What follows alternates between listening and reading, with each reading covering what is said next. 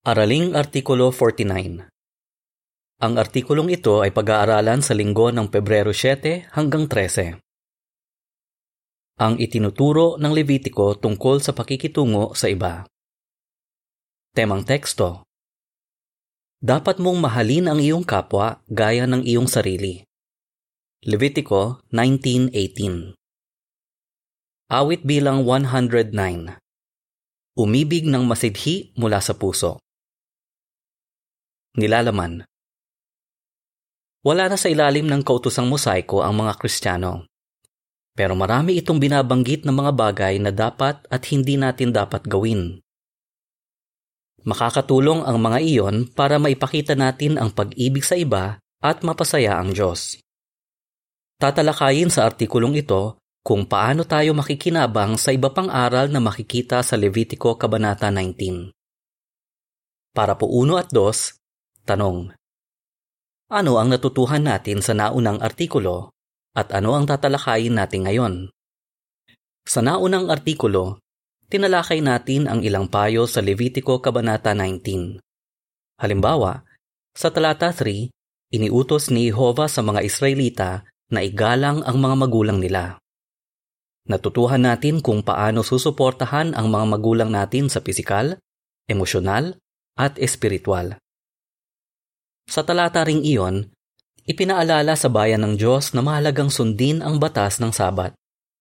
Natutuhan natin na kahit wala na tayo sa ilalim ng batas na ito, masusunod pa rin natin ang prinsipyo nito kung regular tayong maglalaan ng panahon sa pagsamba.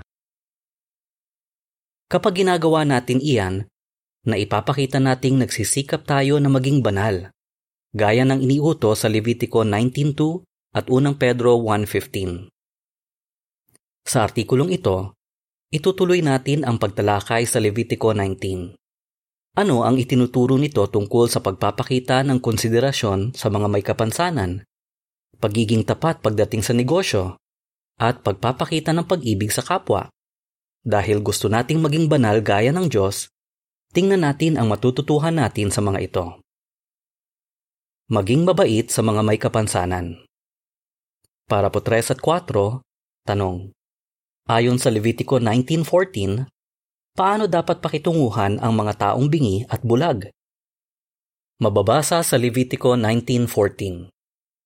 Huwag mong susumpain ang taong bingi at huwag kang maglalagay ng halang sa harap ng taong bulag at dapat kang matakot sa iyong Diyos. Ako si Jehova. Gusto ni Jehova na maging mabait ang bayan niya sa mga may kapansanan. Halimbawa, sinabi niya sa mga Israelita na huwag sumpain ang isang taong bingi. Kasama rito ang pananakot sa kanya o pagsasalita ng masama sa kanya. Hindi iyon tamang gawin sa isang taong bingi. Hindi niya naririnig ang sinasabi ng iba tungkol sa kanya kaya hindi niya maipagtatanggol ang sarili niya. Sa talata 14, iniutos din ng Diyos sa mga lingkod niya na huwag maglalagay ng halang sa harap ng taong bulag. Ganito ang sinabi ng isang aklat tungkol sa mga taong may kapansanan. Sa sinuunang Middle East, madalas silang minamaltrato at inaabuso. Baka may mga tao na sinasadyang maglagay ng harang sa harap ng taong bulag para masaktan o pagtawanan siya. Hindi na sila naawa, pero dahil sa utos ni Jehovah, natulungan ang bayan na makita na dapat silang maging maawain sa mga may kapansanan. Para po singko, tanong. Paano tayo magiging maawain sa mga may kapansanan? Naging maawain si Jesus sa mga may kapansanan. Tingnan ang ipinasabi niya kay Juan Bautista.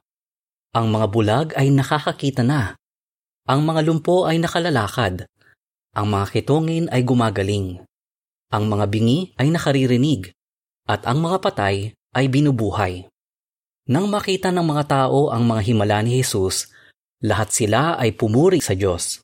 Lucas 7.22, 1843 Gusto ng mga Kristiyano na tularan ang pagiging maawain ni Jesus sa mga may kapansanan. Kaya mabait tayo makonsiderasyon, at mapagpasensya sa kanila. Hindi man natin kayang gumawa ng himala, Pero may pribilehyo naman tayo na sabihin sa kanila ang mabuting balita tungkol sa isang paraiso kung saan gagaling sila sa pisikal at espiritual. Nakatulong na ang mabuting balitang ito sa marami para purihin ang Diyos. Deskripsyon ng larawan para sa parapo 3 hanggang 5. Tinutulungan ng isang saksi ang isang brother na bingi na makipag-usap sa doktor. Ayon sa caption, Ayon sa Levitico 19.14, paano natin dapat pakitunguhan ang mga taong bingi o bulag? Maging tapat pagdating sa negosyo. Para po sa is, tanong. Paano makakatulong ang Levitico 19 para mas maunawaan ang sampung utos?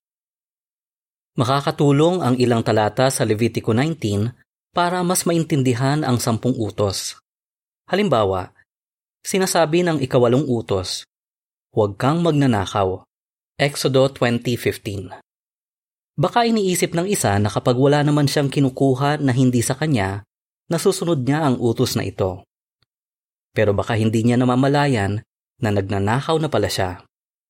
Para po siyete, tanong, paano pwedeng malabag ng isang negosyante ang ikawalong utos tungkol sa pagnanakaw? Baka ipinagmamalaki ng isang negosyante na hindi siya nagnanakaw kasi wala naman siyang kinukuhang hindi sa kanya. Pero lagi ba talaga siyang tapat pagdating sa negosyo? Sa Levitico 19:35 at 36, sinabi ni Jehovah, Huwag kayong mandaraya sa pagsukat ng haba, bigat o dami. Dapat kayong gumamit ng wastong timbangan, wastong panimbang, wastong epa, at wastong hin. Kung gumagamit ng madayang timbangan o panukat ang isang negosyante, masasabi nating pagnanakaw iyon. Nililinaw iyan ng iba pang talata sa Levitico 19. Para po 8, tanong. Paano nakatulong ang mga detalye sa Levitico 19, 11 hanggang 13 para maintindihan ng mga Hudyo ang ikawalong utos? At paano tayo makikinabang dito? Mababasa sa Levitico 19:11 hanggang 13. Huwag kayong magnanakaw, huwag kayong manlilinlang, at huwag ninyong dadayain ang kapwa ninyo. Huwag ninyong gagamitin ang pangalan ko para sumumpa ng may kasinungalingan, dahil malalapastangan ang pangalan ng iyong Diyos. Ako si Jehova. Huwag mong dadayain ang kapwa mo at huwag kang magnanakaw. Ang pagbabayad sa upahang trabahador ay huwag mong ipagpapaliban ng buong magdamag hanggang umaga. Mababasa sa simula ng Levitico 19.11 Huwag kayong magnanakaw. Sa talata 13, iniugnay ang pagnanakaw sa pandaraya pagdating sa negosyo. Ang sabi, huwag mong dadayain ang kapwa mo. Kaya kung mandaraya ang isa pagdating sa negosyo, pagnanakaw iyon. Sinasabi ng ikawalong utos na mali ang pagnanakaw. Pero nakatulong ang mga detalye sa Levitiko para maintindihan ng mga Hudyo ang prinsipyo sa batas na ito, ang maging tapat sa lahat ng bagay. Makakatulong kung pag-iisipan natin ang tingin ni Jehovah sa pandaraya at pagnanakaw. Tanungin ang sarili. Batay sa Levitiko 19:11 hanggang 13, may dapat ba akong baguhin sa buhay ko? Halimbawa, sa negosyo o trabaho? Para po 9, tanong. Paano nakatulong sa mga upahang trabahador ang batas sa Levitico 19.13? May isa pang dapat pag-isipan ang isang kristyanong may negosyo pagdating sa pagiging tapat. Sinasabi sa Levitico 19.13, ang pagbabayad sa upahang trabahador ay huwag mong ipagpapaliban ng buong magdamag hanggang umaga. Sa Israel, ang mga upahang trabahador sa bukid ay binabayaran araw-araw. Kaya kapag hindi siya sinwelduhan sa araw na iyon, wala siyang ipapakain sa pamilya niya. Sinabi ni Jehovah, Gipit siya at iyon ang inaasahan niya para mabuhay. Mateo 28 Para po Gis, tanong, ano ang matututuhan natin sa Levitico 19.13? Sa ngayon, maraming empleyado ang sinuswelduhan ng buwanan o kinsenas at katapusan, hindi araw-araw. Pero may matututuhan pa rin tayo sa Levitico 19.13. Nilalamangan ng ilang nagpapatrabaho ang mga empleyado nila. sinusweldohan nila ang mga ito ng mababa sa dapat nilang matanggap. Alam nila na walang magagawa ang mga trabahador na ito kundi pagtiisan ang mababang sweldo.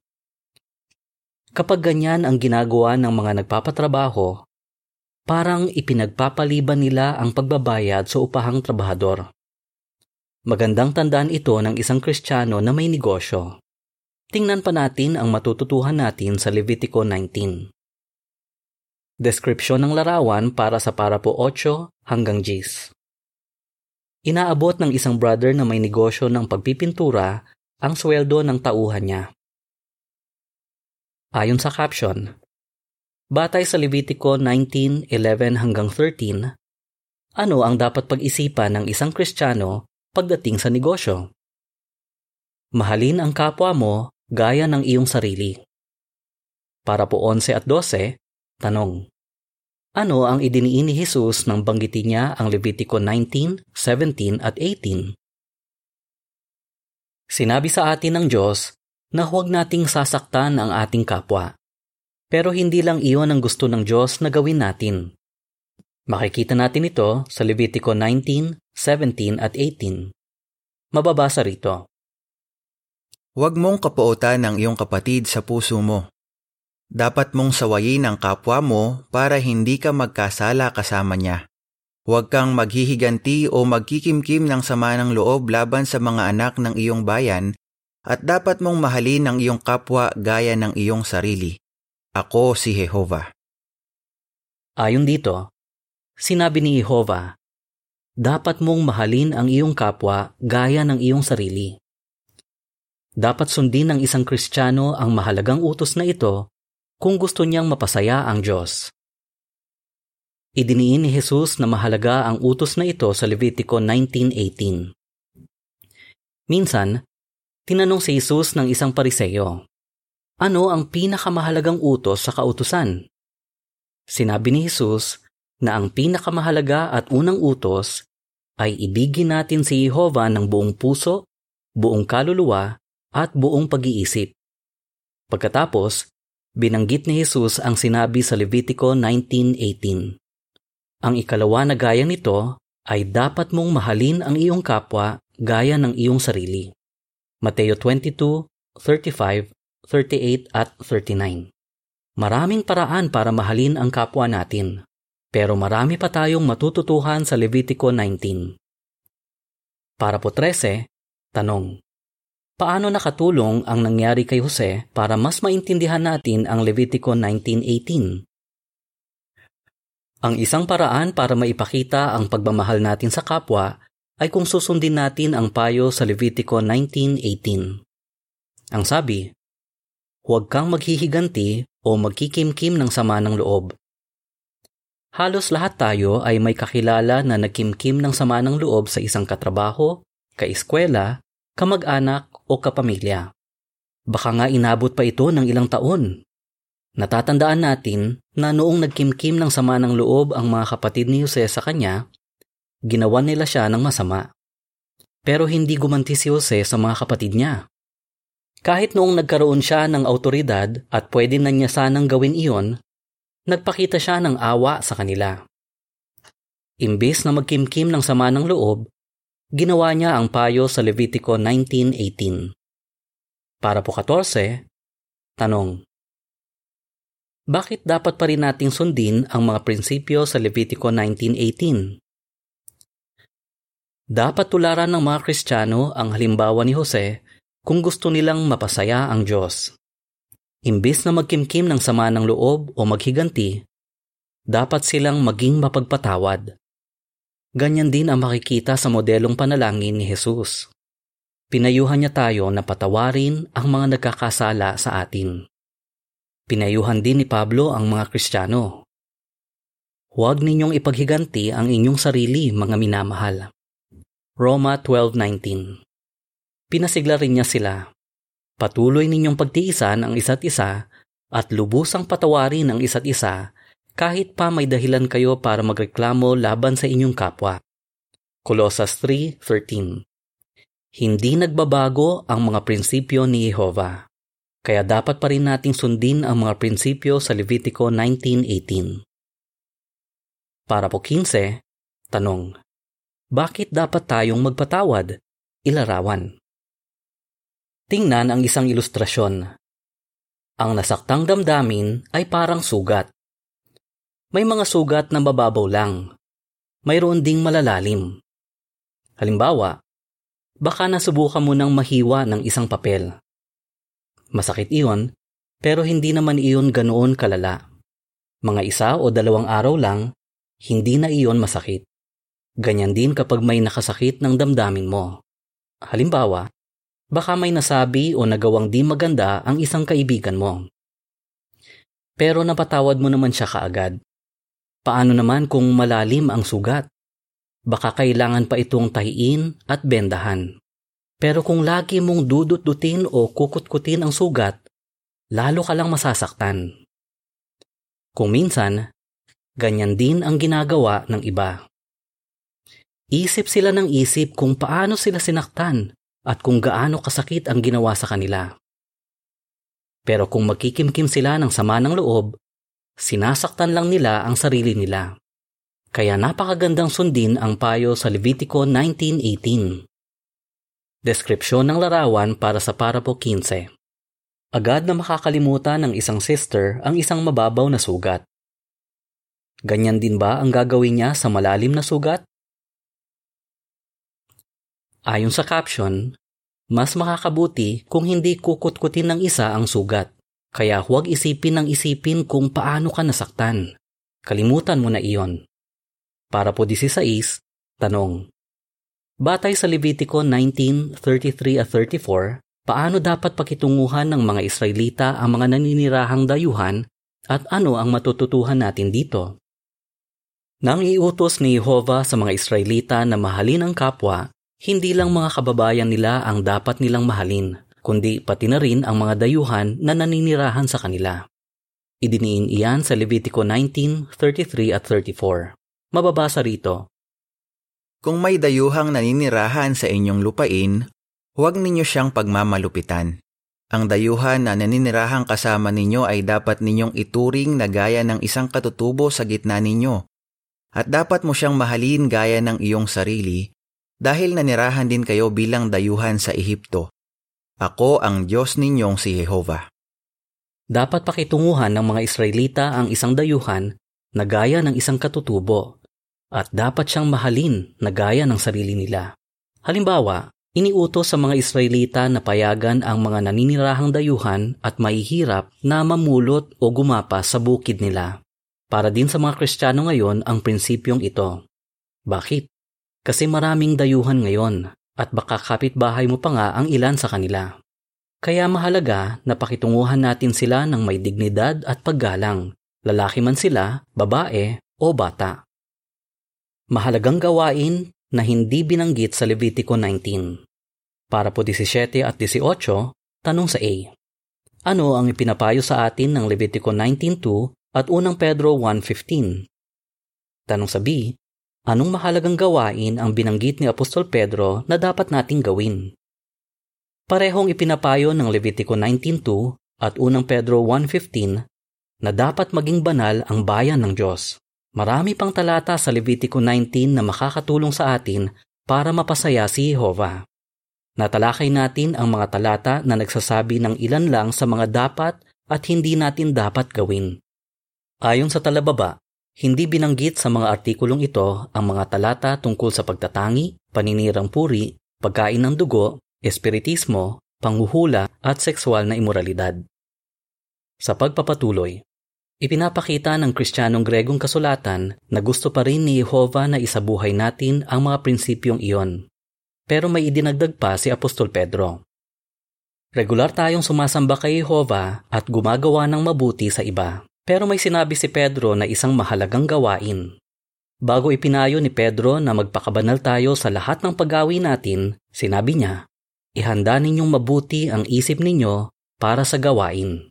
Unang Pedro 1.13 Ano ang gawaing ito? Sinabi ni Pedro tungkol sa mga pinahirang kapatid ni Kristo na ihahayag nila ng malawakan ang kadakilaan ng tumawag sa kanila.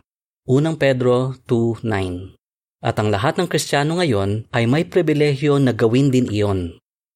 Malaki ang may tutulong nito sa mga tao. Napakagandang pagkakataon ito para sa banal na bayan ng Diyos na regular na mangaral at magturo.